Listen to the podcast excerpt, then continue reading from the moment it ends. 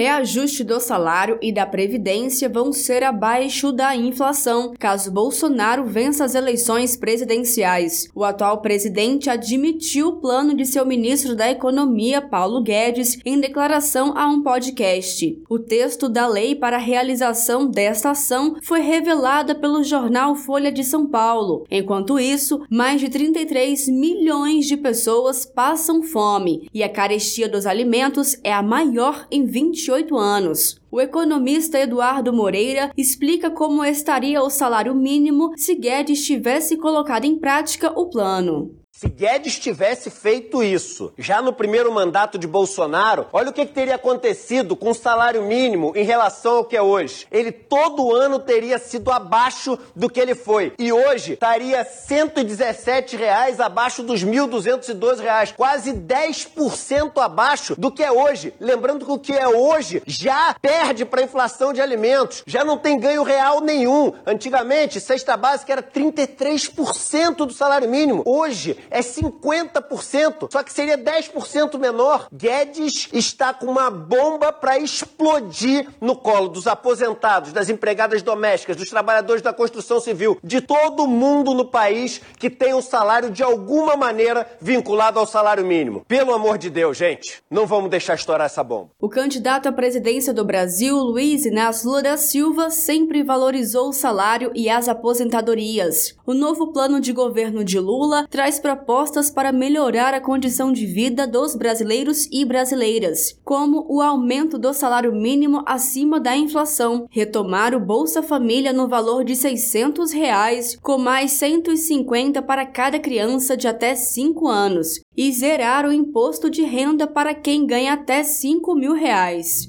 O jornal tem uma notícia dizendo que o ministro da Fazenda quer tirar a correção da inflação do salário mínimo.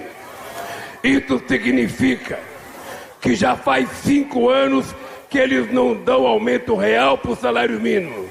No meu governo tinha aumento real todo ano.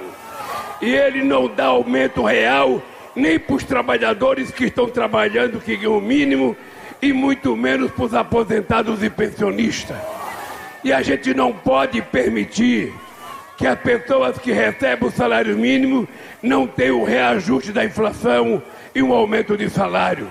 Você acaba de ouvir Lula. O candidato fala da importância do reajuste do salário mínimo para a classe trabalhadora. De Brasília, Thaisa Vitória.